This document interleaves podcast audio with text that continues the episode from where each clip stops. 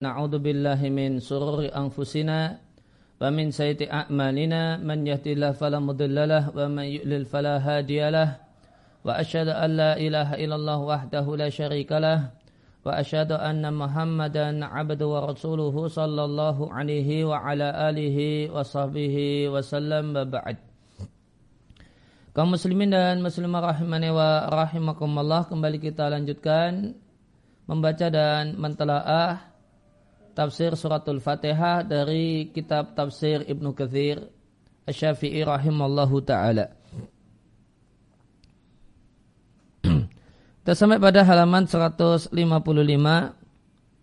Hadisun akhar, hadis yang lain tentang keutamaan Surat Al-Fatihah adalah qala muslimun hadatsana Ishaq Ibn Ibrahim Al-Handali wa Wawa Ibn Rahawaih qala hadatsana Sufyan Ibn Uyaynah Anil Ala, yakni Ala ibn Abdurrahman ibn Yaqub Al Harqi,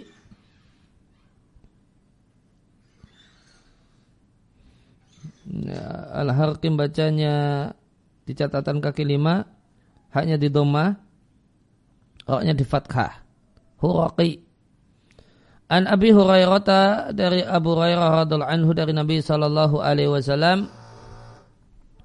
Nabi mengatakan, siapa yang mengerjakan satu salat dan dia tidak membaca dalam salat tersebut, membaca tidak membaca Ummul Quran yaitu Al-Fatihah, maka salatnya adalah khida'. Salah Nabi katakan demikian tiga kali, yaitu tidak sempurna. Nabi katakan salatnya tidak sempurna, tidak sempurna, tidak sempurna. Lantas ditanyakan kepada Abu Hurairah, sebenarnya kami di belakang imam, artinya kami jadi makmum, lalu apa yang harus kami lakukan? Faqal, Abu Hurairah mengatakan, Iqra' biha fi nafsika. Bacalah Al-Fatihah namun dengan suara lirih untuk konsumsi dirimu sendiri. Karena aku mendengar Rasulullah sallallahu alaihi wasallam bersabda, Allah azza wa jalla berfirman, aku membagi as-salata, yaitu Al-Fatihah. Ini nama lain dari Al-Fatihah adalah As-Salat. Baini antaraku dan antara hambaku menjadi dua bagian, dan bagi hambaku apa yang dia minta. Fa'idha qala, maka jika hambaku mengatakan dan mengucapkan Alhamdulillahi Rabbil Alamin. Jika hambaku mengucapkan, dan dalam bahasa Arab tidaklah dikatakan mengatakan dan mengucapkan kecuali dilafalkan. Oleh karena itu Al-Fatihah harus dilafalkan dan, dan tidak boleh ya dibatin.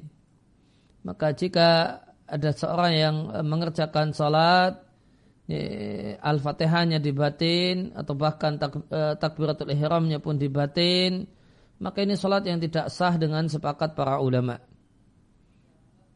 Maka jika seorang hamba mengucapkan Alhamdulillahirabbil alamin, maka Allah merespon dengan mengatakan Hamidani abdi, hambaku memujiku. Jika seorang hamba mengatakan Ar-Rahmanir Rahim, maka Allah katakan Athna alayya abdi, hambaku mengulang-ulang pujiannya kepadaku. Dan jika seorang hamba mengatakan Malik yaumiddin, maka Allah berkomentar Majjadani abdi, hambaku mengagungkanku. Faqala maratan, dan Allah berkata dalam kesempatan yang lain, fawadha ilayya abdi, hambaku memasrahkan perkaranya atau dirinya kepada aku. Fa idza qala, jika seorang hamba mengatakan iyyaka na'budu wa iyyaka nasta'in, maka Allah katakan hadza baini wa baina abdi wa li abdi ma sa'ala. Ini antaraku dan antara hambaku, dan bagi hambaku apa yang dia minta. Fa'idha qala, jika seorang yang salat itu mengucapkan ihdinas siratal mustaqim siratal ladzina an'amta alaihim ghairil maghdubi alaihim waladdallin, maka Allah katakan hada li abdi wa li abdi ma sa'ala. Ini adalah untuk hambaku dan bagi hambaku apa yang dia minta. Wa hakadza, dan demikian seterusnya diriatkan oleh An-Nasai dari Ishaq Ibn Rahawaih. Ya, waqad rawayahu Dan keduanya yaitu uh, Muslim dan Nasai meriatkan juga dari Kutaybah, dari Malik, dari Al-Ala, dari Abi Sa'ib, Maula Hisham ibn Zuhrah, dari Abu Hurairah bihi dengan redaksi yang sama. Wa fi wa fi hadza siyaqi, dan dalam uh, rentetan riwayat ini Allah katakan fa nisfu hali wa nisfu hali li abdi, separohnya untukku dan separohnya untuk hambaku, dan bagi hambaku apa yang dia minta. Wahakada, dan demikian yang diatkan oleh Ibnu Ishaq dari Al-Ala. Waqat rawu, dan hadis ini diatkan oleh Muslim dari Ibnu Jurayj dari Al-Ala dari Abu Sa'ib hakada demikian. Dan juga diatkan dari hadisnya Ibnu Abi Uwais dari Al-Ala dari ayahnya dan Abi Su'aib keduanya dari Abu Hurairah. At-Tirmidzi mengatakan hada hadisun hasanun, ini hadis derajatnya hasan.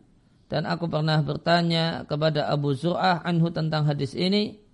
Maka jawaban Abu Zur'ah Ar-Razi, kilal hadisaini sahihun, dua hadis ini adalah sahih.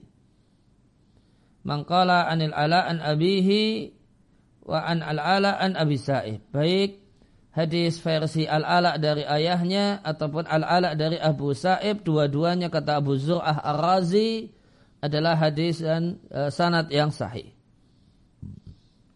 Waqat rawah hadal hadisa, dan hadis ini juga diriwayatkan oleh Abdullah putranya Imam Ahmad dari jalur Al-Ala dari ayahnya dari Abu Hurairah, dan Abu Hurairah masih dari Ubay bin Ka'ab mutawwala dalam satu redaksi hadis yang panjang.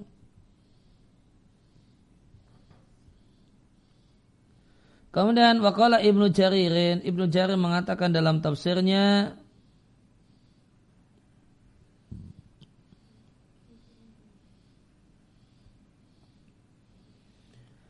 hadatsana Salim ibn Mas'mar Al Maruzi qala hadatsana Zaid ibn Habbab qala hadatsana Ambasah ibn Said Al Muttarif Ibn Tarif an Sa'ad ibn Ishaq Ibn Ka'ab Ibn Ujrah an Jabir ibn Abdullah Qal, qala Rasulullah sallallahu alaihi wasallam, qala Allah Ta'ala, Allah Ta'ala berfirman, qasamtu salata, aku membagi as-salata, yaitu surat Al-Fatihah, antaraku dengan antara hambaku nisfaini dua bagian. Walahuma sa'ala, dan bagi hambaku apa yang dia minta. Maka jika seorang hamba mengatakan alhamdulillahi rabbil alamin, maka Allah katakan hamidani abdi, hambaku memujiku. Jika seorang uh, jika seorang yang salat mengatakan Ar-Rahmanir Rahim, maka Allah mengatakan atsna 'alayya 'abdi, hambaku mengulang-ulang pujian kepadaku. Tsumma qala hadali wa walahu ma baqiya. Kemudian Allah katakan ini adalah bagianku, walahu, dan bagian dari hambaku adalah ma baqiya, apa yang tersisa. Ibnu Kathir mengomentari sanad hadis ini, wa hadza gharibun min hadzal wajhi. Ini adalah hadis gharib, hadis yang tunggal, hadis yang bersendirian, min hadzal wajhi, dari jalur ini.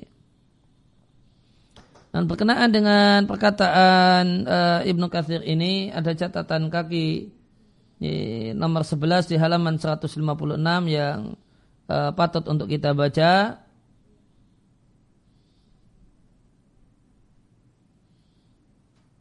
Di catatan kaki eh, sebelah halaman seratus lima puluh enam ada keterangan waqala Abul Ashbal Ahmad Shakir rahimallahu taala fi ta'liqihi ala tafsir at-Tabari.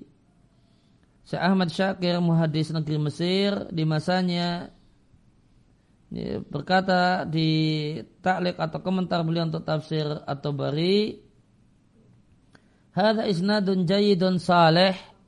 Ini adalah sanad yang sanadnya Ibnu Jarir itu jayyid dan saleh. Kemudian beliau menukil perkataan Ibnu Katsir yang mengatakan hadza gharibun. Waqal, kemudian komentar Syekh Ahmad Muhammad Shakir, wala allahu yuridu annahu lam yarwihi ahadun min hadisi Jabir illa bihadal isnadi. Boleh jadi Ibnu Katsir memaksudkan dengan bersendirian atau gharib adalah lam yarwihi, tidak ada meriatkan, tidak ada ahadun satupun yang meriatkan hadis ini dari sahabat Jabir kecuali sanad ini. Walaysa min dzalika ba'sun, dan ini tentu tidak mengapa. Sedangkan makna atau pesan kandungan dari hadis ini terdapat dalam hadis Abu Hurairah.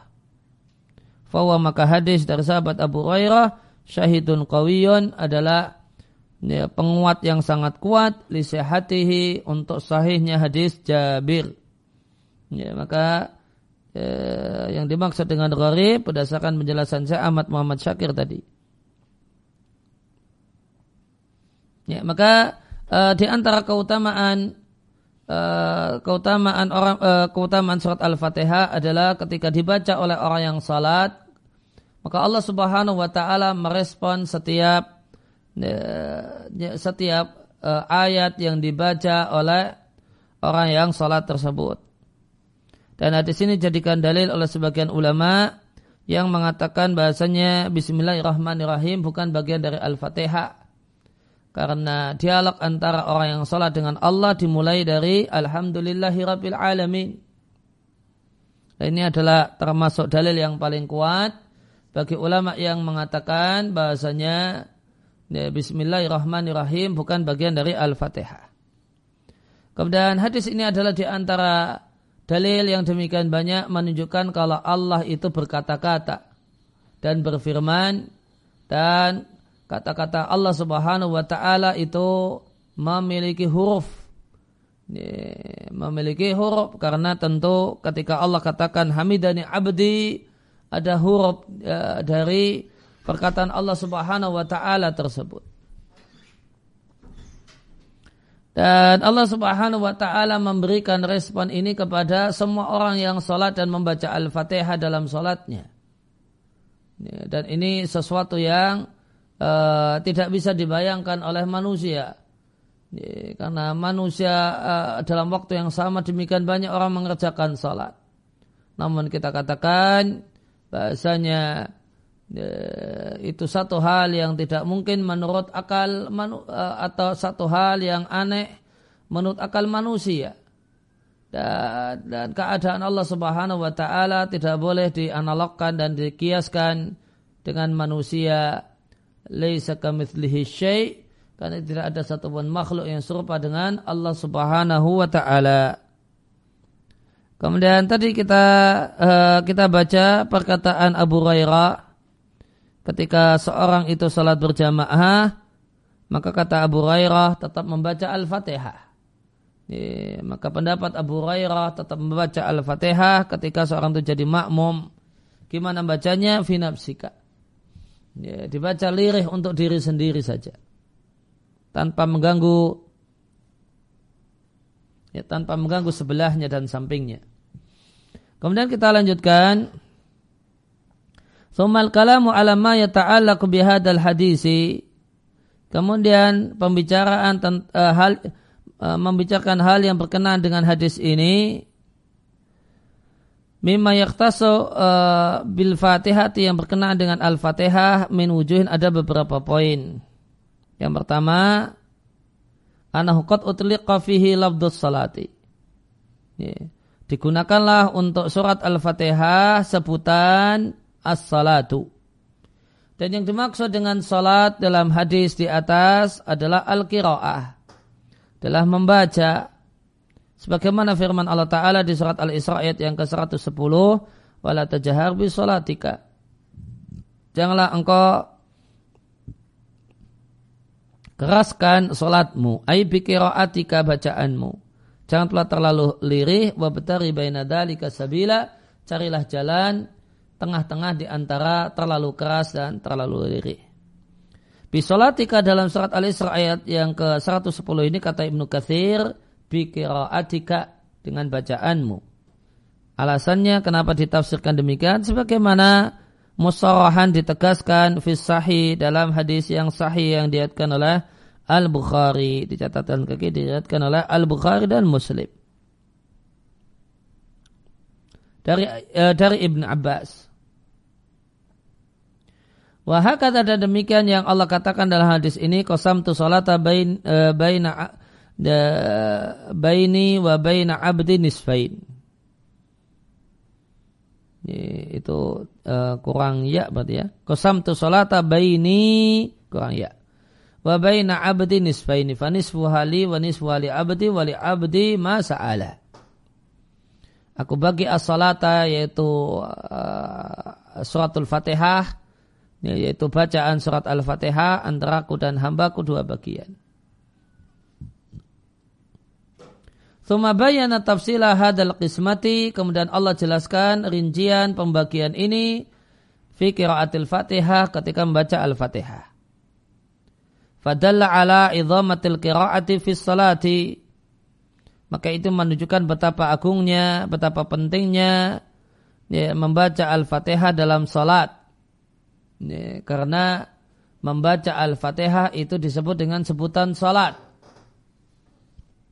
Padahal yang dimaksudkan adalah membaca. Wa anna, dan bahasanya, dan ini menunjukkan bahasanya al-Fatihah adalah rukun salat yang paling penting. Ini. Kenapa? Idza utliqat al-ibadatu wa uridu biha juz'un wahidun minha wa huwal qira'atu. Ini. Karena digun uh, idza utliqa al-ibadatu, jika disebut satu ibadah contohnya salat dan yang dimaksudkan dengannya satu bagian darinya, maka itu menunjukkan kalau bagian tersebut itu adalah rukun yang sangat penting dalam ibadah tadi. Ini kaidah. Ini kaidah. Di sini Ibnu Katsir rahimahullah taala menyampaikan satu kaidah tentang masalah penetapan rukun. Maka jika satu ibadah itu eh, disebutkan eh, namun yang dimaksudkan adalah disebutkan dengan uh, disebutkan dan yang dimaksudkan adalah salah satunya adalah salah satu bagiannya, maka menunjukkan kalau itu bagian penting. Di sini disebut salat dan yang dimaksudkan adalah qiraatul Quran dalam salat, maka ini menunjukkan bahasanya qiraatul Quran dalam salat yaitu membaca al-Fatihah itu adalah min akbari arkaniha, adalah rukun salat yang paling penting. Kama utliqa lafzul qira'ati wal muradu bihi as-salatu, sebagaimana terkadang digunakan kata-kata qira'ah dan yang dimaksudkan adalah salat. Ya, contohnya ada di suratul Isra ayat yang ke tujuh puluh delapan, wal Qur'anal fajr. Qur'an di sini maksudnya salat. Qur'anal fajri artinya salat al-fajri, salat subuh. Nah, maka salat subuh ya, maka disebut Quran dan yang dimaksudkan adalah salat. Inna Quran al-fajri kana masyhuda, sesungguhnya salat subuh itu disaksikan oleh para malaikat. Yang dimaksud dengan Quran al-fajri adalah salatul fajri, salat subuh, sebagaimana ditegaskan dalam hadis yang diriwayatkan oleh Sahihain Bukhari dan Muslim. Innahu, bahasanya salat subuh disaksikan oleh malaikat malam dan malaikat siang.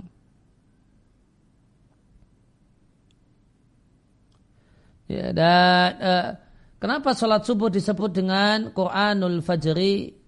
Karena menjadi ciri khas salat subuh itu bacaannya ya, lebih panjang daripada salat-salat yang lain. Demikian kebiasaan Nabi sallallahu alaihi wasallam. Ketika salat subuh beliau ya, ketika salat subuh dalam kondisi normal, beliau membaca antara enam puluh sampai seratus ayat. Nah, berkenaan dengan Uh, disebutlah al, uh, Al-Fatihah disebut dengan as-salat, fadalla hadza kulluhu, maka hal-hal ini menunjukkan la budda, haruslah membaca ketika salat dan harus ada bacaan Quran dalam salat adalah ittifaq atau kesepakatan para ulama, meskipun mereka berselisih dalam permasalahan yang akan kami sebutkan fi al-wajh ats-tsani di poin selanjutnya. Maka poin selanjutnya yang dibahas oleh Ibnu Katsir adalah hal yata'ayyanu lil qira'ati fi salati Fatihatul Kitabi. Apakah sebuah keniscayaan untuk bacaan Al-Qur'an dalam salat harus membaca suratul Fatihah? Am tujzi'u hiya wa ghairuha, ataukah sah dengan Al-Fatihah atau surat yang lainnya? ada dua pendapat, yang keduanya adalah dua pendapat yang terkenal. Ya, tentu terkenal di dunia di dunia ilmu, di dunia di dunia akademik, di dunia ya, para para ulama. Meskipun boleh jadi kalau dunia kita tidak nah, terkenal. Ya. Namun beliau katakan Mas Zur'ah ini dua pendapat yang terkenal. Maka menurut Imam Abu Hanifah wa man wafaqahu min ashabihi dan para ulama ya, mazhab Hanafi yang mencocoki beliau dan selain mereka mengatakan bahasanya Suratul Fatihah itu bukan sebuah keniscayaan. Al-Fatihah boleh, yang lain juga boleh. Wa mahma qaw'abi minal Qur'ani, semua Al-Qur'an yang dibaca oleh seorang yang salat ajza'ahu fis salati, maka itu sudah sah dalam salatnya. Apa dalil Imam Abu Hanifah? Wahtaju mereka Imam Abu Hanifah dan yang lainnya berhujjah dengan firman Allah Ta'ala yang bersifat umum, yaitu faqra'u ma tayassara minal Qur'an, bacalah apa yang bagian dari Al-Qur'an yang mudah dan memungkinkan. Di surat Al-Muzammil ayat yang ke dua puluh halaman seratus lima puluh delapan. Wa bima tsabata fi sahihain, dalil yang lainnya adalah ma hadis sabata yang terdapat dalam Sahih Bukhari dan Sahih Muslim dari hadis Abu Hurairah fi qisatil musii fi salatihi, tentang kisah orang yang Nabi tegur karena jelek salatnya. Maka kemudian Rasulullah sallallahu alaihi wasallam mengajari tata cara salat yang benar kepadanya. Dengan Nabi katakan, jika engkau berdiri untuk mengerjakan salat, bertakbirlah. Nah, yang jadi mahalus syahid ini, tsumma qra' ma tayassara ma'aka minal Qur'an, dan bacalah ya, bagian dari Al-Qur'an yang memungkinkan bagimu karena engkau ha- hafal ya, karena engkau hafal. Kalau Imam Abu Hanifah dan yang lainnya mengatakan, maka Nabi perintahkan orang yang jelek salatnya ini untuk membaca ya, surat dan ayat yang memungkinkan. Walam yu'ayyin, Nabi tidak menentukan baginya harus Al-Fatihah atau yang lainnya. Maka ini menunjukkan ala maqulna, benarnya apa yang kami katakan, yaitu tidak harus Al-Fatihah. Boleh Al-Fatihah, boleh An-Naba, boleh An-Nazi'at, boleh yang lainnya. Pendapat yang kedua, anau tata'ayyanu qira'atul Fatihati fi salati, sebuah keniscayaan harus membaca Al-Fatihah dalam salat. Tidak sah as-salatu salat biduniha, tanpa Al-Fatihah.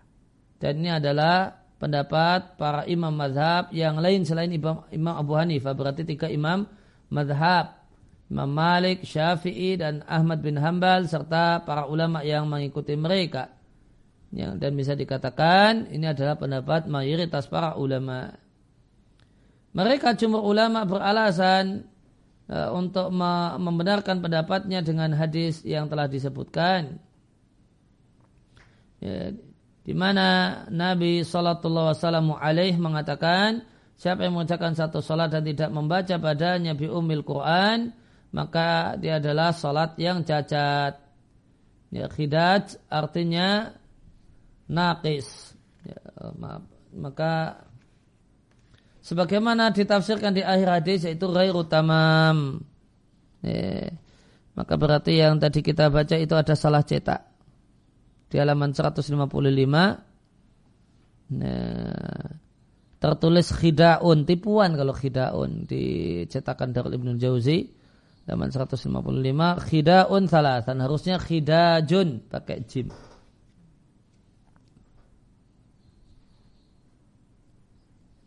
Wahtaju dan jumhur ulama ber, beralasan juga bima, bima dengan hadis yang terdapat, terdapat dalam Sahihain dari Az-Zuhri, dari Mahmud ibn Rabi' dari Ubadah ibn Samit, Rasulullah sallallahu alaihi wasallam menyampaikan, la salata, tidak ada salat bagi orang yang tidak membaca bi Fatihatil Kitab, Suratul Fatihah.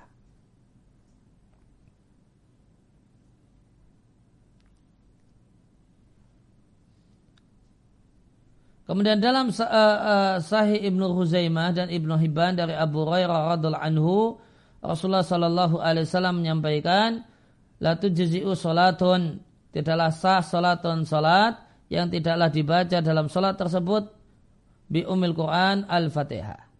Dan hadis-hadis tentang masalah ini banyak sekali. Wa wajhul munadharati hahuna, dan bentuk perdebatan ya, adalah hahuna dalam masalah ini, yatulu dzikruhu, sangat panjang kalau mau disebutkan. Waqad asyarna, dan telah kami uh, sebutkan secara ringkas.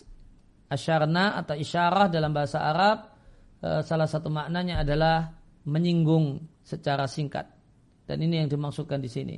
Telah kami singgung secara singkat ila maqsadihim, alasan mereka dalam masalah ini, rahimahumullahu.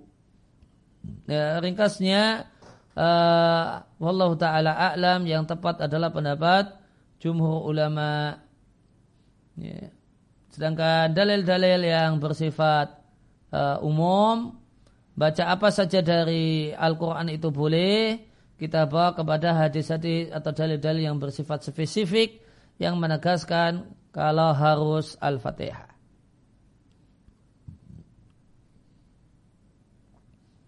Kemudian madzhab Syafi'i dan sejumlah ulama wajib membaca Al-Fatihah di setiap rakaat. Ini pendapat yang pertama. Wa qala akharuna, pendapat yang kedua mengatakan hanya wajib membaca Al-Fatihah di sebagian besar rakaat. Jadi kalau empat rakaat berarti tiga rakaat membaca Al-Fatihah sudah cukup.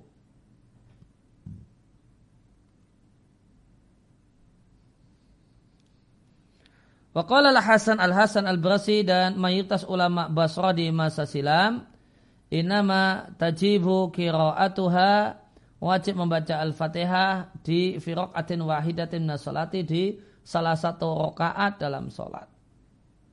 Alasannya akhdan bimutlaqil hadis, karena mengambil kemutlakan hadis, tidak ada sholat bagi orang yang tidak membaca Al-Fatihah.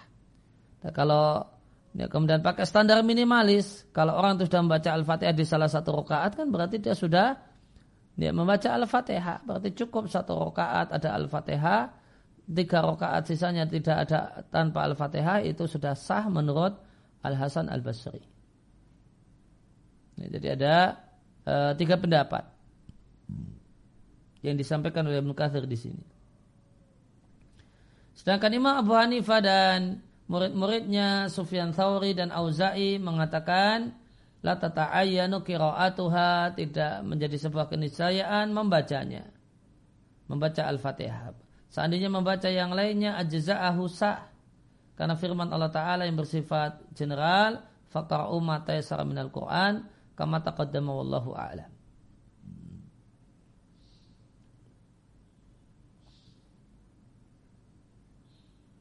Nah, apa alasan eh, madzhab Syafi'i dan sejumlah ulama yang mengatakan Al-Fatihah wajib dibaca di setiap rakaat? Nah, alasannya waqad rawa Ibn Majah, diriwayatkan oleh Ibn Majah,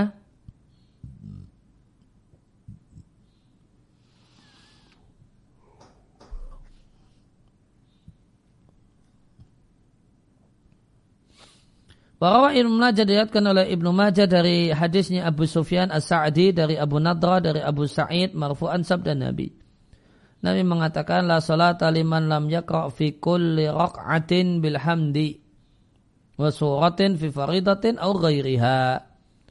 Tidak ada salat bagi orang yang tidak membaca dalam setiap rakaat bil hamdi surat Al-Fatihah dan surat yang lainnya, baik dalam salat fardu ataupun yang lain. Wa fi sihhati hadza nadharu, namun keabsahan hadis ini satu hal yang tidak benar. Kemudian wa mawdi'u tahriri hadza kullihi, tempat untuk dibahasnya ini semua secara panjang lebar itu di kitabnya Ibnu Katsir yang lain yang berjudul Kitabul Ahkam Al-Kabir. Di catatan kaki dua di cetakan Darul Ibnu Jauzi, kitab ini tidak diselesaikan oleh Ibnu Katsir.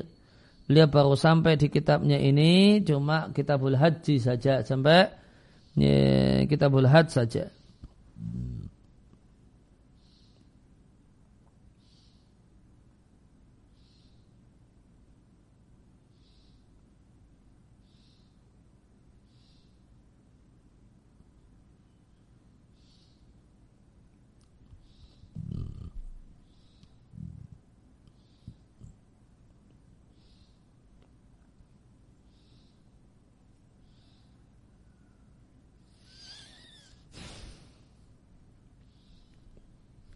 Ya, uh, demikian tadi pendapat sejumlah ulama dalam masalah ini.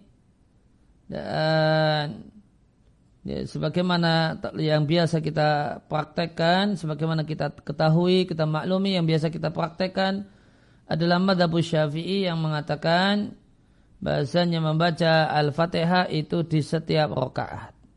Tidak hanya cukup di rakaat satu saja atau salah satu rakaat, namun semua rakaat harus uh, membacanya. Dan demikian makna, dan demikianlah yang dimaksud dengan la salat alimam la yaqra' bi fatihatil kitab. Tidak ada salat bagi orang yang tidak membaca suratul Fatihah. Ini menurut versi mazhab Syafi'i wa uh, dan sejumlah ahlul ilmi. Ya, kemudian al-wajhu atsalis, uh, poin yang ketiga berkenaan dengan uh, hal-hal yang berkaitan dengan suratul Fatihah. Hal tajib qiraatul Fatihati 'alal ma'mum, apakah makmum wajib membaca Al-Fatihah ataukah tidak? Fihi salah satu aqwalin lil ulama, ada tiga pendapat ulama dalam masalah ini. Yang pertama, wajib atas makmum membaca Al-Fatihah sebagaimana wajib atas imam berdasarkan hadis-hadis yang yang telah lewat. Semacam la salata liman lam yaqra' bi Fatihatil kitab. Tidak ada salat bagi orang yang tidak membaca suratul Fatihah. Salat di sini nakirah, didahului oleh nafi, eh, didahului oleh nafi yufidul umum. Maka semua salat. Ini salat di sini berarti berjamaah ataupun sendirian, makmum ataupun imam. Kemudian yang kedua, tidaklah wajib atas makmum qiraatun membaca Al-Fatihah bil kulliyah sama sekali, baik Al-Fatihah ataupun yang lainnya. Baik salatnya itu salat jahriyah, salat yang ya, makmum imam itu bersuara keras, tidak pula dalam salat sirriyah. Alasannya lima rawa al-imam Ahmad ibn Hanbal, karena hadis yang diriwayatkan oleh Imam Ahmad dalam musnadnya dari Jabir bin Abdullah dari Nabi shallallahu alaihi wasallam, anahu qala, Nabi mengatakan, maka nalau imamun, siapa yang punya imam, faqiraatul imam lahu qiraatun, maka bacaan imam itu otomatis jadi statusnya adalah bacaan makmum. Akan tapi sanadnya dhaif, sanadnya lemah. Ini dikomentari oleh Syekh Abu Ishaq di Takhid beliau. Komentar Ibn Kathir, kalau sanadnya lemah itu terlalu longgar. Yang tepat annahu dhaifun jiddan, statusnya adalah dhaif banget, lemah sekali.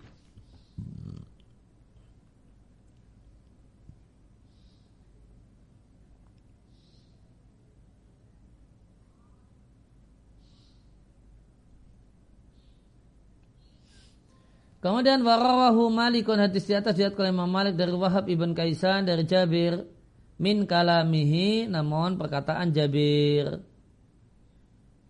Waqat rawah hadal hadis, dan hadis ini diriwayatkan dari banyak jalur, tidak ada satupun yang sahih dari Nabi shallallahu alaihi wasallam. Kemungkinan uh, yang sahih itu adalah mauquf, yaitu mauquf perkataan Jabir.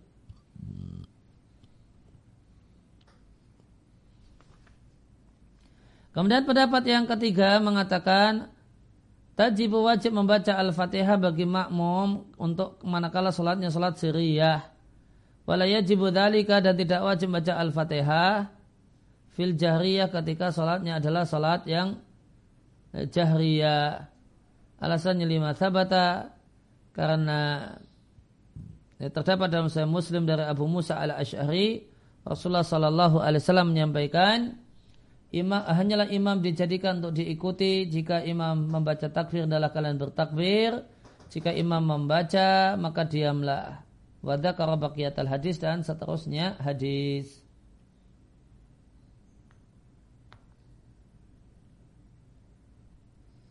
Wahakata demikian uh, rawahu baqiyatu ahli sunani, diriatkan oleh ahli sunan yang lainnya, Abu Dawud, Tirmidzi, An-Nasai, Ibn Majah dari Abu Hurairah dari Nabi shallallahu alaihi wasallam, Nabi katakan wa idza qara'a fa'ansitu, jika imam membaca maka diamlah.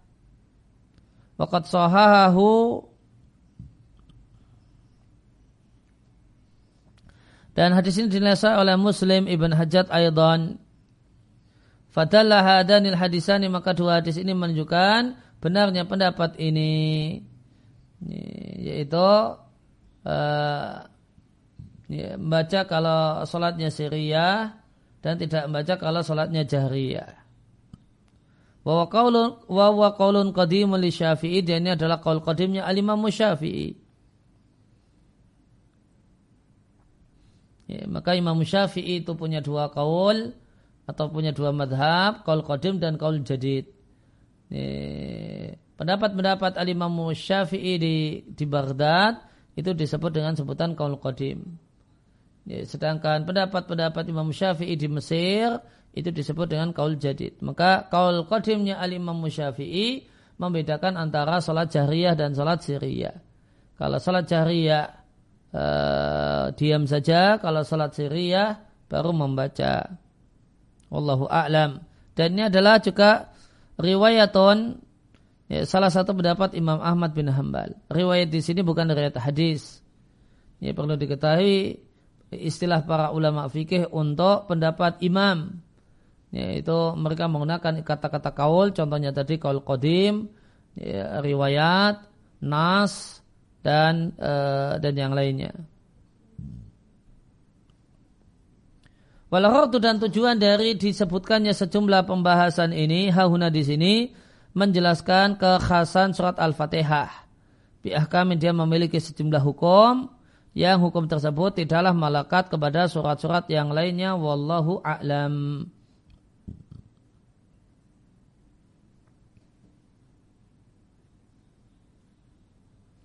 Ya, kalau Al-Hafidh Abu Bakar Abu Bakrin Al-Bazzar, hadasana Ibrahim ibn Said Al-Jauhari, kalau hadasana Ghassan ibn Ubaid an Abi Imran Al-Juni dari Anas radhiallahu anhu, Rasulullah sallallahu alaihi wasallam bersabda, "Idza wada'ta jambaka, jika engkau meletakkan lambungmu alal firasi di tempat tidur, wa qara'ta, dan engkau membaca suratul Fatihah dan surat Qul huwallahu ahad, yaitu surat Al-Ikhlas, maka engkau telah aman dari segala sesuatu kecuali kematian."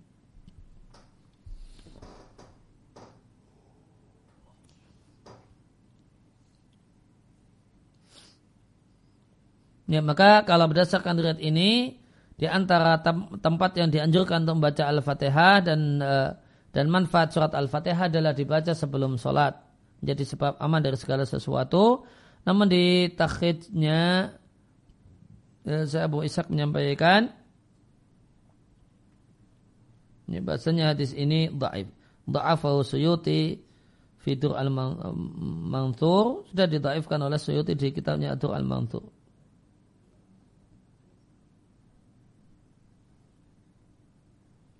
Nah, kemudian al-kalamu ala tafsiri ahkamil isti'adah, pembicaraan tentang penjelasan hukum-hukum berkaitan dengan ta'awudz. Maka oleh Ibn Kathir dibawakanlah sejumlah uh, sejumlah ayat. Qala ta'ala, Allah Ta'ala berfirman, "Khudil afwa wa'mur bil urfi wa'arid anil jahilin." Yeah. Berilah maaf atau terimalah apa adanya sikap-sikap manusia. Yeah. Ajaklah kepada kebaikan dan cueklah dengan orang-orang yang jahil, orang-orang yang bodoh. Wa imma yanzarannaka minasyaitani nazghun, jika setan menggodamu dengan satu godaan, maka mintalah perlindungan kepada Allah. Sesungguhnya Allah Maha mendengar lagi Maha mengetahui. Dan firman Allah Subhanahu wa taala, "Idfa' billati hiya ahsan," balaslah dengan tindakan yang lebih baik. Ni ala hiya ahsan as-sayyi'ata, balaslah as-sayyi'ata, tindakan jelek yaitu kezaliman, dengan tindakan yang lebih baik yaitu kebaikan. Kami mengetahui apa saja yang mereka katakan.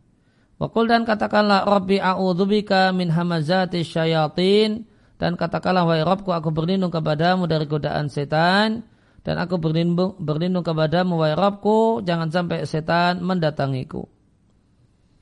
Kemudian juga firman Allah Ta'ala, "Idfa' billati hiya ahsan," ya, balaslah dengan yang lebih baik. Fa'idha, maka tiba-tiba orang yang ada antara dirimu dengan dirinya ada watun permusuhan, seakan-akan dia kawan yang dekat. La tastawi al-hasanatu wala sayyi'ah. Tidaklah sama perbuatan baik dengan perbuatan jelek. Idfa' billati hiya ahsan, maka balaslah kejelekan dengan tindakan yang baik. Fa idalladhi bainaka wa bainahu adawatun ka'annahu waliyun hamim. Ada pengulangan berarti ya. Berarti seharusnya eh, langsung wala tastawil hasanatu wala sayyi'ah, kemudian ya, idfa' billati hiya ahsan yang awal itu harusnya tidak ada. Wa may yulaqaha illa alladziina sabaru, tidak ada yang bisa melakukannya, membalas kejelekan dengan kebaikan kecuali orang-orang yang sangat sabar, dan tidak ada yang bisa melakukannya illa dzu hadzin 'adzim, kecuali orang-orang yang sangat beruntung. Dan jika setan itu, jika ada godaan setan yang menimpamu, fasta'id billahi, mintalah perlindungan kepada Allah, sesungguhnya Dia Allah Maha mendengar lagi Maha mengetahui. Surat Fussilat. Maka inilah tiga ayat yang tidak ada ayat yang keempat dalam Al-Quran yang semakna dengan tiga ayat ini. Ini surat Fusilat, surat Al-Mu'minun, dan surat Al-A'raf.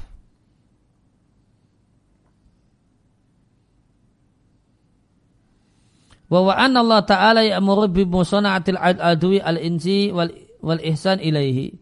Di tiga, uh, di tiga ayat ini, Allah Subhanahu wa Ta'ala memerintahkan kita untuk menyikapi musuh manakala dia adalah manusia dengan berbuat baik kepadanya, untuk supaya yeah, mengembalikan orang tersebut, si musuh tadi, dari yeah, dari permusuhannya yeah, kembali kepada tab'ahu at-tayyib al-asli, kembali kepada karakter aslinya, yaitu karakter asli manusia, yaitu at-tayyib, yaitu baik.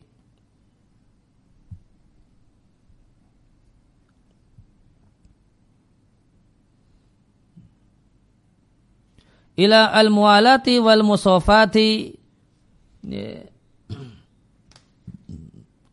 Untuk kemudian sehingga kembali berkawan, ya, dan ya, ila muwalati, kembali berkawan baik, sehingga ya, hubungan keduanya kembali baik, hubungan keduanya kembali jernih. Ini kalau musuhnya adalah manusia. Dan defini, definisi musuh adalah orang yang tidak senang, tidak suka dengan kebahagiaan kita, dan gembira dengan kesusahan kita. Itu namanya musuh. Nah, jika musuh itu manusia, maka yang Allah perintahkan, yang Allah ajarkan adalah berbuat baik kepadanya. Ya. Karena karakter dasar manusia itu baik. Ya, maka dengan kita berbuat baik kepadanya, maka uh, musuh ini yang berbuat buruk ini, nanti dia akan kembali kepada karakter aslinya. Jika dia telah kembali kepada karakter aslinya, maka akan terjadi al-muwalat, hubungan baik, ya, perkawanan, dan kejernihan hubungan dan interaksi. Kemudian yang kedua, dan Allah perintahkan untuk minta perlindungan kepada Allah dari musuh manusia, dari musuh syaitan, musuh setan. La muhalata, tidak boleh tidak. Kenapa? Karena setan itu tidak bisa menerima sikap pura-pura baik dari kita, wala ihsanan, tidak pula Uh, serius dan tulus berbuat, uh, berbuat baik, ya, kebaikan dari kita.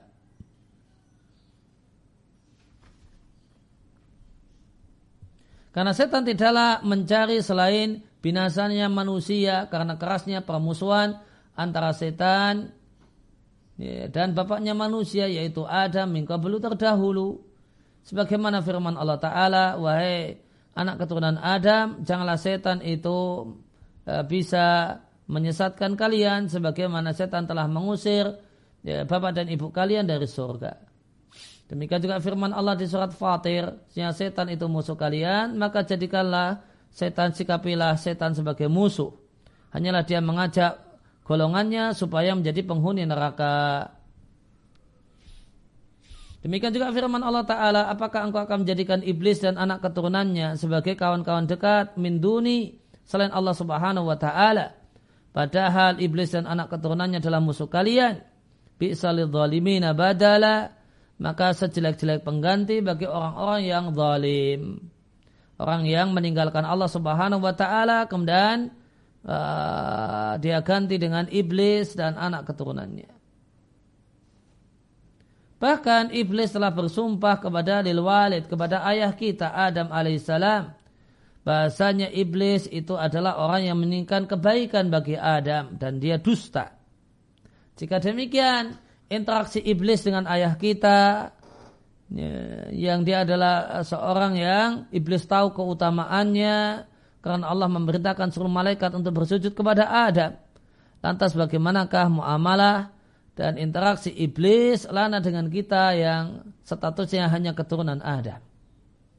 Maka waqad qala, bahkan iblis telah mengatakan, fa bi'izzatika la uryanahum ajma'in, demi kemuliaanmu maka akan aku sesatkan mereka semua kecuali hamba-hamba pilihanmu. Maka di eh, maka tadi ada tiga ayat yang dikutip oleh Ibn Kathir di surat Al-A'raf, surat Al-Mu'minun dan surat Fussilat, dan eh, yang tiga-tiganya ini punya Uh, punya konten yang sama dan tidak ada ayat yang keempat yang semacam ini kontennya. Ya, di tiga ayat ini Allah mengajarkan kepada kita bahasanya musuh manusia itu ada dua macam. Ya, musuh berupa manusia, maka sikapi dengan pura-pura baik atau bahkan tulus baik kepadanya. Niscaya dia akan baik. Ya, setelah dia baik maka bahkan dia akan menjadi kawan akrab dan kawan dekat. Namun jika musuh itu adalah musuh musuh yang tidak terlihat, yaitu yaitu setan, yaitu iblis dan anak keturunannya, maka ya, langkah satu-satunya atau tindakan yang tepat satu-satunya adalah ya, minta perlindungan kepada Allah Subhanahu wa taala. Kemudian Allah taala berfirman di surat An-Nahl, fa idza qara'tal Qur'ana, jika engkau hendak membaca Al-Qur'an mintalah perlindungan kepada Allah dari setan yang terkutuk. Sesungguhnya setan itu tidak punya kuasa ya, atas orang-orang yang beriman dan orang-orang yang hanya bertawakal kepada Rabbnya. Setan itu punya kuasa kepada orang-orang yang loyal kepadanya dan orang-orang yang menyekutukannya dengannya. Nah, tentang maka seputar ta'awud sejumlah qalat uh, ta'ifatu minal qura' wa ghairihim, sejumlah ulama, pakar qiraah dan yang lainnya mengatakan ta'awud itu dilakukan setelah selesai membaca Al-Qur'an. Wa tamadu, dan mereka bersandar, sandaran pokok mereka adalah zahir ya, rentetan ayat, karena ayat yang mengatakan fa idza qara'tal Qur'ana, jika engkau telah membaca Al-Qur'an. Terus kenapa ta'awud kok setelah itu dari sisi Uh, dalil nakli, dalil aklinya gimana? Kata mereka, kenapa ta'awud itu setelah selesai membaca Al-Quran? Lidaf'il i'jabi ba'da faraghil ibadati, untuk mengusir ujub setelah selesai melakukan ibadah. Maka tujuannya adalah untuk mengusir ujub setelah selesai ibadah. Maka ini penyakit. uh, Maka di sini terdapat isyarat ya, bahasanya letak ujub itu setelah selesai ibadah. Maka di sini kita jumpai perbedaan antara riya dengan ujub. Kalau ujub itu penyakit ibadah dalam ibadah, sedangkan penyakit ya, yang bisa merusak ibadah setelah selesai ibadah adalah al-ijab atau ujub. Dan di antara ulama yang berpendapat dengan pendapat ini, ta'awud setelah selesai membaca Al-Quran adalah Hamzah. Fi mana qalahu, sebagaimana kutipan yang disampaikan oleh Ibnu Qaluqa anhu dari Hamzah. Ya, ulama yang lain adalah Abu Hatim As-Sijistani. Demikian diceritakan oleh Abul Qasim Yusuf bin Ali ibn Jabarah Al-Hudali Al-Maghribi di kitabnya Al-Kamil. Wa ruya an Abi Hurairah aidan, demikian juga uh, diriwayatkan, kalau ini adalah pendapat Abu Hurairah, diriwayatkan Abu Hurairah berpendapat ta'awudnya itu ta'awud itu setelah selesai baca Al-Qur'an. Namun untuk riwayat dari Abu Hurairah wawa gharib, riwayat yang lemah.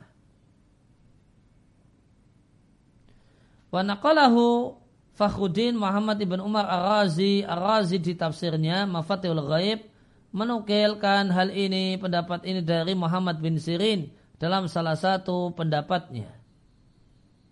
Qal Ar-Razi mengatakannya adalah pendapat Ibrahim An-Nakhai, Dawud bin Ali Al-Asbahani Al-Zahiri, imamnya madhab Zahiriyah.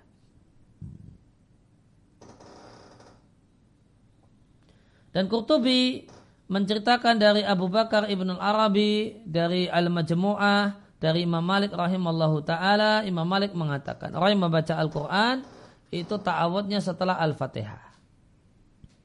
Namun pendapat ini dianggap pendapat yang aneh. Pendapat Imam Malik ini adalah pendapat yang asing dari Imam Malik menurut Ibn Al-Arabi Al-Maliki.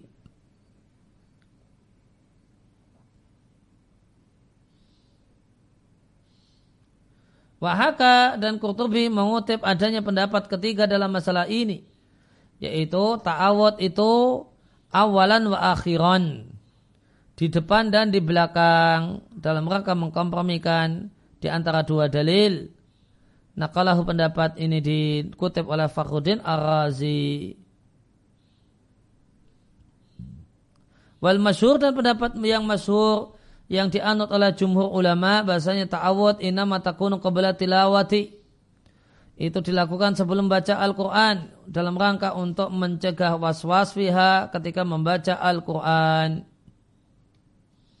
Sehingga makna ayat menuju ulama, fa idza qara'tal Qur'ana, maknanya jika idza aradtal qira'ata, jika engkau hendak membaca Al-Quran. Semisal dengan firman Allah Ta'ala, idza qumta ila salati, maknanya bukan jika engkau telah berdiri, telah berdiri berdiri salatnya sudah selesai, bukan.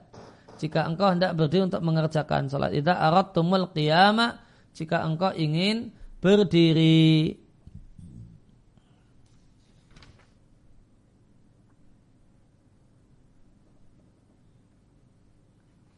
Ya, maka ada tiga pendapat ulama tentang letak ta'awud. Ini pendapat jumhur ulama, ta'awud itu letaknya sebelum membaca Al-Quran, Al-Fatihah atau yang lainnya. Ini alasan logisnya itu untuk mencegah bisikan was-was dari setan ketika seorang itu membaca Al-Quran. Tadi pendapat yang kedua mengatakan ta'awud itu sebelum membaca Al-Quran. Tadi disampaikan ini adalah pendapat ahli qiraah namanya Hamzah. Kemudian ya, eh, kemudian tadi ada Abu Hatim As-Sijistani, diriatkan itu adalah pendapatnya Abu Hurairah. Ada yang mengatakan ini ada pendapatnya Muhammad bin Sirin, ya, pendapatnya Ibrahim An-Nakhai dan Dawud Al-Zahiri. Kemudian dan itu juga menjadi salah satu versi pendapatnya Imam Malik, meskipun itu dianggap Uh, bermasalah menurut Ibnul Arabi. Dan ada pendapat yang ketiga yang mengatakan bahasanya ta'awud itu sebelum baca Al-Quran dan setelah selesai membaca Al-Quran. Kita lihat dalil jumhur ulama. Wa dalilu ala dhalika, dan dalilnya adalah hadis-hadis dari Rasulullah shallallahu alaihi wasallam tentang hal itu. Imam Ahmad bin Hanbal rahimahullah ta'ala mengatakan hadasana Muhammad ibn Hasan ibn Atash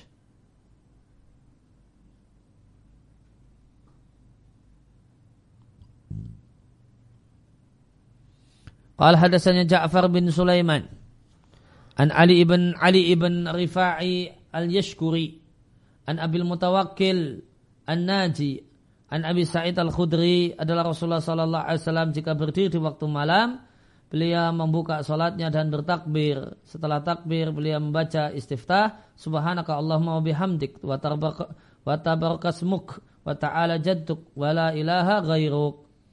Summa yakul, kemudian Nabi mengucapkan la ilaha illallah sebanyak tiga kali. Summa yakul, barulah Nabi mengatakan a'udzu billahi samiil alim minasyaitonir rajim min hamzi wa nafthihi wa nabthi. Barulah Nabi ta'awud. Ini ta'awudnya setel, uh, sebelum baca uh, membaca Al-Quran.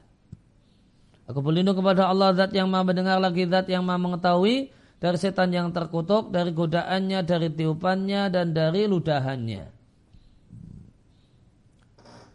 Atau wayaqulu Allah Akbar, Nabi mengatakan Allahu Akbar sebanyak tiga kali, kemudian mengatakan A'udzubillahi samil alim minasyaitonir rajim min hamzihi wa nafthihi wa nafthihi. Kemudian hadis ini di, uh, waqat rawahu, hadis ini diriwayatkan oleh ahlu sunan yang empat dari riwayatnya Ja'far bin Sulaiman dari Ali bin Ali dan dia adalah Ar-Rifai. Tirmidzi mengatakan wa wa asyharu syai'in fi hadzal bab. Hadis ini adalah hadis yang paling terkenal dalam masalah ini. Nah, apa yang dimaksud dengan godaan setan, tiupan setan? Wa waqat fusira al-hamzu bil mautah. Yeah, dan yang dimaksud dengan godaan atau hamzunya setan yeah, ditafsirkan dengan mati gara-gara ulah setan, yaitu wal khanaqu, yaitu dicekik oleh setan. Sedangkan an-nafru meniup itu maknanya adalah sombong. Orang itu uh, sombong karena disebul-sebul dan ditiup-tiup oleh setan. Sedangkan an-nafsu adalah sair, yaitu syair yang jelek tentu maknanya. Maka nyanyian yang me- diantaranya adalah nyanyian yang memuat ajaan pada kejelekan, ajaan untuk melakukan pacaran, untuk melakukan zina dan uh, dan yang lainnya. Sebagaimana diriwayatkan oleh Abu Dawud, Ibn Majah dari Syu'bah dari Amr ibn Murrah dari Asim al-Anzi atau al-Anazi dari Nafi ibn Jubair ibn Mat'im dari ayahnya Jubair bin Mut'im. Beliau mengatakan, aku melihat Rasulullah sallallahu alaihi wasallam saat masuk dalam salat mengucapkan Allah Akbar kabiran sebanyak tiga kali, walhamdulillahi katsira sebanyak tiga kali, subhanallah bukrata wa asila sebanyak tiga kali. Setelah itu, ya Allahumma inni a'udzubika minasyaitan. Aku berlindung kepadamu ya Allah dari setan, dari hamzahnya, wa nafrihi wa nafsihi. Kata Amr, hamzah itu syaitan artinya al-mautah kematian. Nafruhu tiupannya artinya sombong. Nafsuhu ludahnya adalah sair.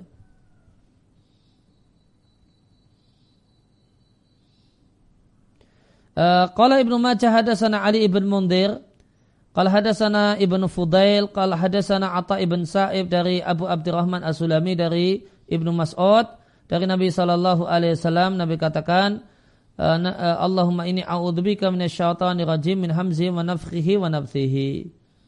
Qal hamzatul mautah, an-nafsu asy-syi'r, dan an-nafruhu adalah al-kibru. Sama intinya, hamzu itu artinya mati dicekik setan, yaitu setan mengganggu secara fisik, bukan hanya godaan namun secara fisik. Ludahannya adalah sairnya, tiupannya adalah kesombongan.